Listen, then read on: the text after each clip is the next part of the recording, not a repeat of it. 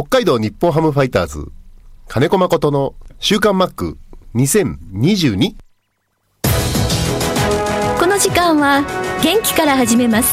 総合リース業の中道リース株式会社の提供でお送りします。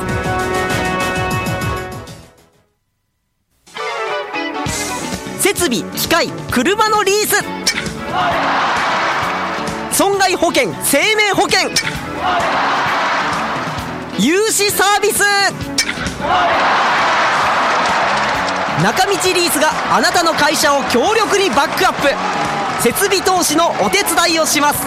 北一条東三丁目中道リースは北海道日本ハムファイターズと三角山放送局を応援しています。週刊マックは札幌市西区のコミュニティ FM 三角山放送局が FM 76.2MHz でラジオ放送。インターネットスマートフォンでもお送りしています。おはようございます。安村麻里です。さあ今週の週刊マックも8月30日に収録した音源からお送りします。8月30日現在の近況やリスナーさん何人かから質問があったコリジョンルールについて話しています。ではどうぞ。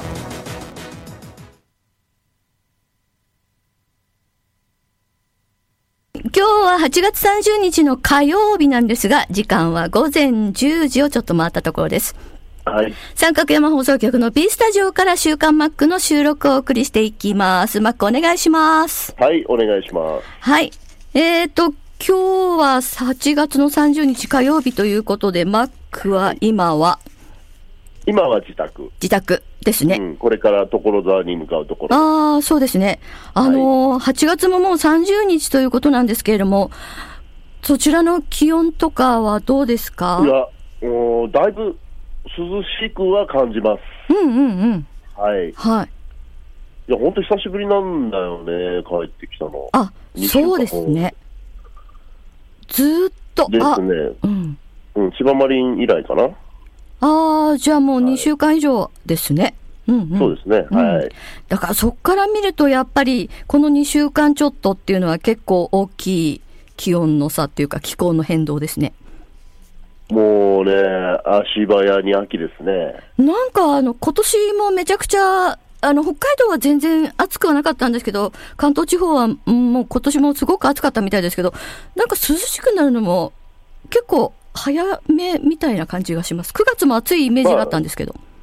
そちら合うんじゃないの、やっぱり。うん。で、あのーまあ、エルニーニョだったり、ラニーニャだったり、はい。あとは黒潮大蛇行がまだ続いてて、うんうん。その台風が陸の近くで発生して、パッと通り過ぎたりとかえ、えうん、これから台風シーズンになるかなって感じしますけどね、そうですね。この涼しくなり方は。うんうんうん。はい今もあの来てますけど、なんとなく日本列島には影響なく終わるかもしれないんですが、まあ、必ずなんかこうフィリピン沖とかこう 発生したのがもう日本直撃に来ますから、ちょっと嫌ですね。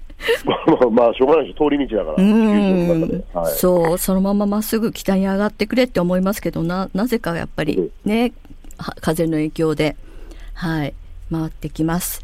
まあそんなこんなの、もう8月も終わりということですけれども、はい。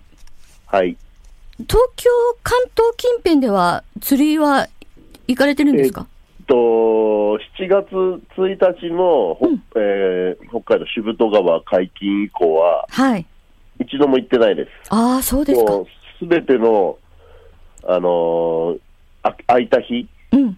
は、すべて、うんえー北海道で来ました。ああ、そうかそうか。はい。はい。そうですね。はい。それももう終わりです。そうですね。もう終わりですね。うーんと、昨日行ってきたんですよ。あ、はい。うん。で、なんとか自分が釣ってる姿を撮るというはい。ことができないかと。おはいはい。うん。で、そのための自撮り三脚みたいのも2000円ぐらいで買ってたんですけど、はい。使う機会もなく、あらま。と思ってたんですが、昨日ようやくうんちょこっと撮れたので、えええ。天気も良かったし、はい。はい、いずれアップします。あ、よかった。マックが映ってるんですね。ちょこっとだけでも。えーわざとピンボケにしてあります。なんでですか？やめてくださいよ。うん何枚か撮って一番いいのじゃあ、あの、三角山の方にアップしましょう。楽しみです。やっぱりほら、本人が映ってないと手だけとか、あの、景色とかだけだと本当にマックが撮っとるかっていう不信感が残るので、ぜひぜひマックの、マック入りの写真えーを。動画で撮ったので、ねえー静止画を、えースクリーンショットして送ります。おー、はいはい。わかりました。楽しみにしてます。はい。そう、昨日もお天気良かったですもんね。そうそう、あのーもうね、最後かなと思って今年9月のうんうん入っちゃうと、うん。もう、えー落ち合いになっちゃうんで、はい。うん。最後かな。天気によってはもう一回かな、なんて感じですう。ーん。あの、大洪水っていうか、氾濫の影響はだいぶ落ち着きました？まだまだですね。まあまあ、氾濫までは行ってないんですけど、うんうん。うん。やっぱ爪痕は川の中は残ってますけどね。うんでも、魚もいつも通り戻戻ってきてて、あ、そうですか。うん、うん消化も普通に回復して、はい。うん。で、先週はね、あの、産卵床はい。整備も見させてもらって、はい。うん、だから本当、この先心配なのは、台風が北まで来なきゃいいなとは思ってます。本当ですね。うん。はぜひぜひ。まあ、あの、この1ヶ月が、やっぱり産卵アユはね、勝負なので、そう9月か、なんですよね。9月の1ヶ月間。そうですね。はい。はい。はい。ということですが、えっ、と、あ、これ結構来てたんです。えっ、と、何日前だったかな？あ、8月18日の楽天戦です。えー、三重ママさん、静岡ママさんからも来てましたが、えっ、と、4回裏、ファイターズの攻撃で近藤選手がホームに生還の時、ホームの前で楽天の保守が進路を塞いだように見えたんですが、リクエストを出しましたが、審議の結果、コリジョンルールではなくアウトでした。なぜコリジョンルールが適用されなかったのかわかりません。理由を教えてください。お願いしますと来てます。コリジョンって、要は衝突回避っていう、はい、衝突セ回避。カンドにもありますよね、はいボナファイトはい、ってい。うね、セカンドダブルプレー。はい、あのー衝突回避はね、両方に、えー義務があるんです。うん、ほんあのま根本に言うとね。はい、要は、ブロックするっていうのは、野手への危険行為、走者への危険行為だし、はい、そのキャッチャーにぶつかっていくっていうのも、うん。これは走者の危険行為、はい、はい。として根本にあって、だけど、ボールがそれた時には、不可抗力っていうのが発生するんですよ、はい要はボールを取りに行く。うん、で、そのタイミングと走者が通過するタイミングが一致しちゃったときは、これはボールを取りに行く作業なんだから、うん、ある程度、野手はちょっと、走者、ちょっとこう、衝突を回避する行動をしなきゃいけないとかね、はい。なんかいろいろあるんです。ああ、はい、はい。うんだからね、これね、どあのーその時にいるアンパイアによって判断変わってくるんですけど、ああ、はい。うん、まあ、なんとも言えないね、そのね、コリジョンルールに関しては、アメリカでもいろんなキャッチャーの方が、なんか監督もそうだけど、はいい方法があったら教えてくれって言ってるくらい。ああ、やっぱり難しいんだ。うん、我々はブロックをしない、タッチはブロックせずに行く、うん、で野手もホームへ向かってしっかりスライディングするっていうことだけをやっていって、判定はもう任すよっていう感じになってる。ああ、うん、うん、うん、うん、うん。うん。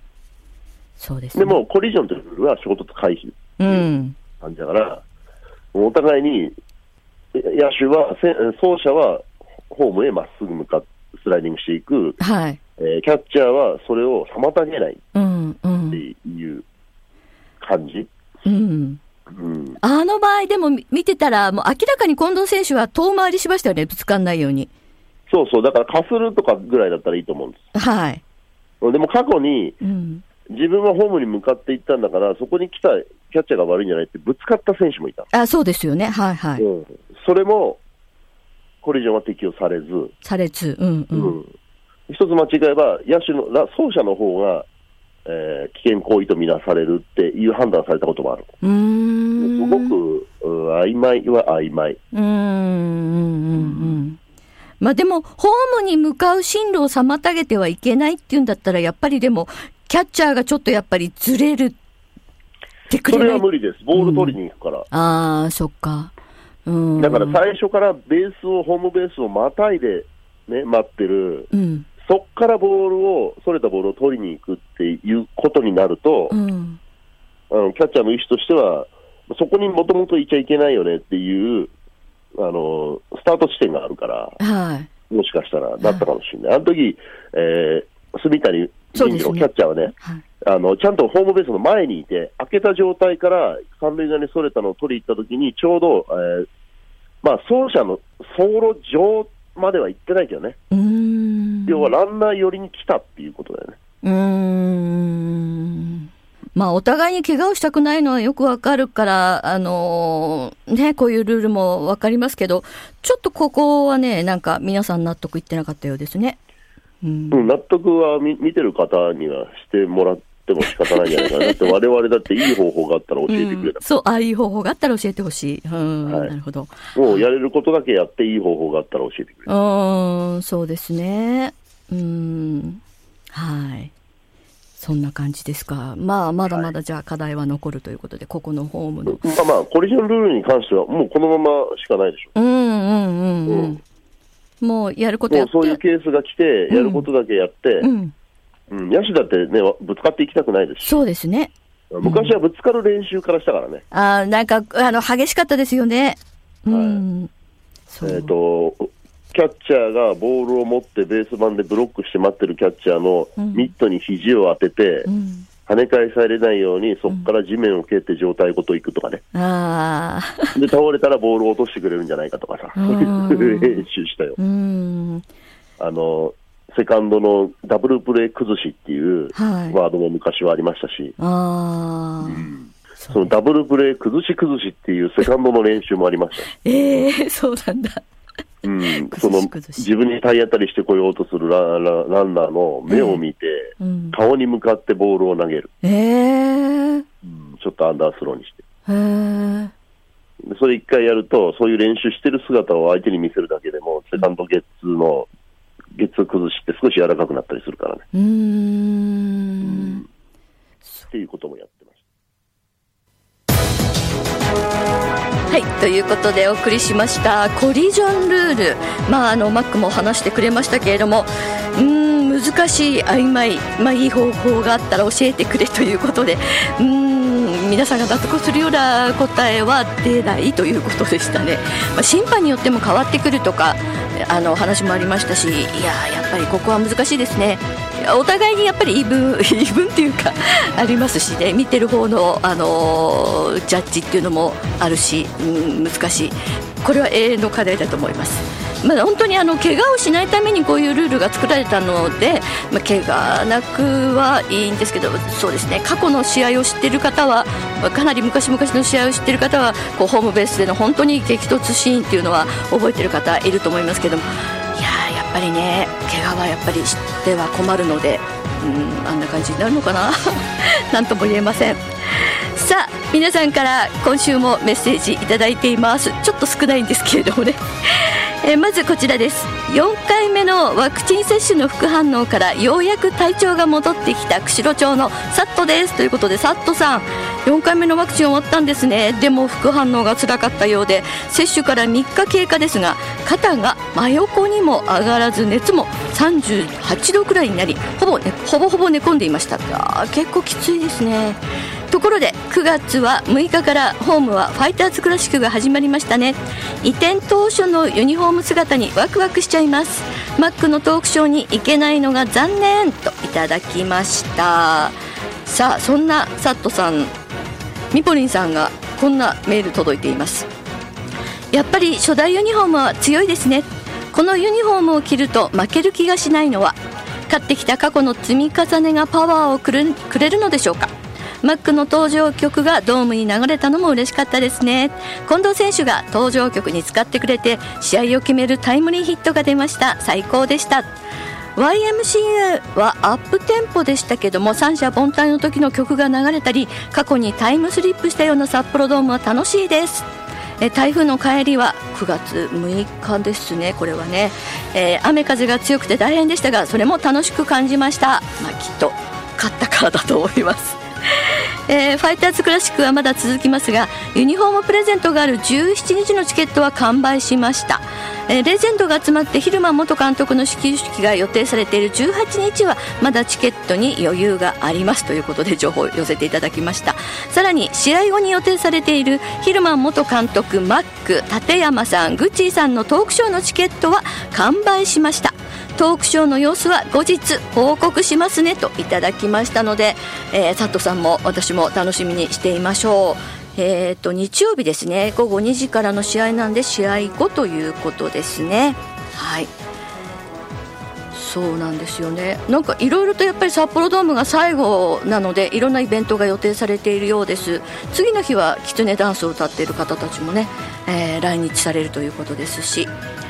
こちらはラジオネームマクロードさんからもそんなメッセージです。懐かしいユニフォームを久しぶりに見られてすごく嬉しいです。ファンには一番馴染みがあるしマックを筆頭に稲田コーチ他のコーチ陣もかっこいい。バットでも嬉しい。火曜日にテレビで見た時選手誰も似合ってないなと思ったんですが2日目なぜか似合っている。似合ってきている。かっこ笑い。たった1回来ただけで馴染むもんなのかしら。かっこしてますけどもはてなですけれどもね。うん。あのー、バックロードさん私も同じ意見だったんで火曜日見た時はねやっぱりあのマックをはじめやっぱりちょっと年齢が上の方たちが似合ってて若い選手はうんと思ったんですけれど。もやっぱり次の日見るとあ馴染んでるって 思っちゃいますね。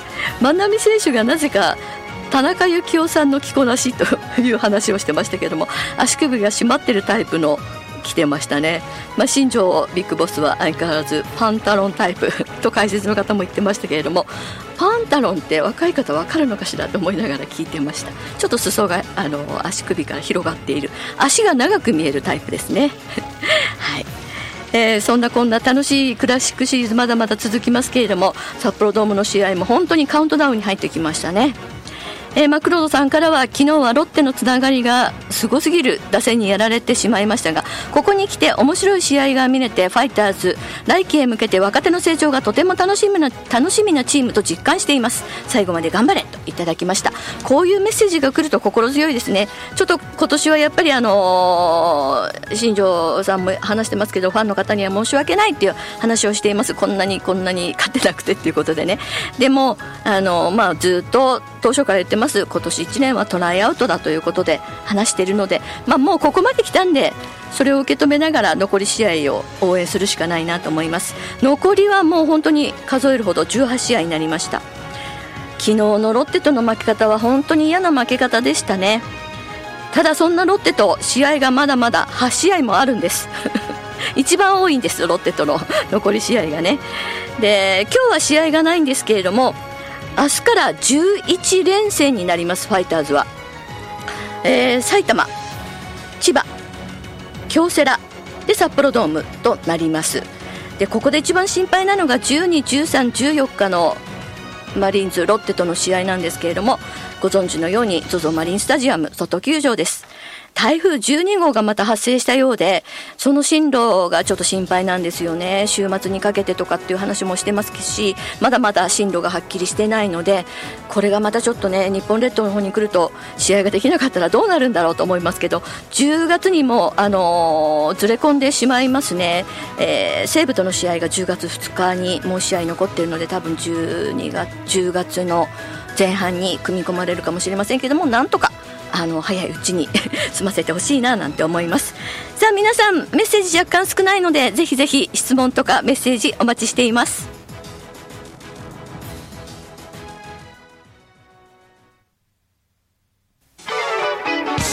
設備機械車のリース。損害保険生命保険。融資サービス。中道リースがあなたの会社を強力にバックアップ。設備投資のお手伝いをします。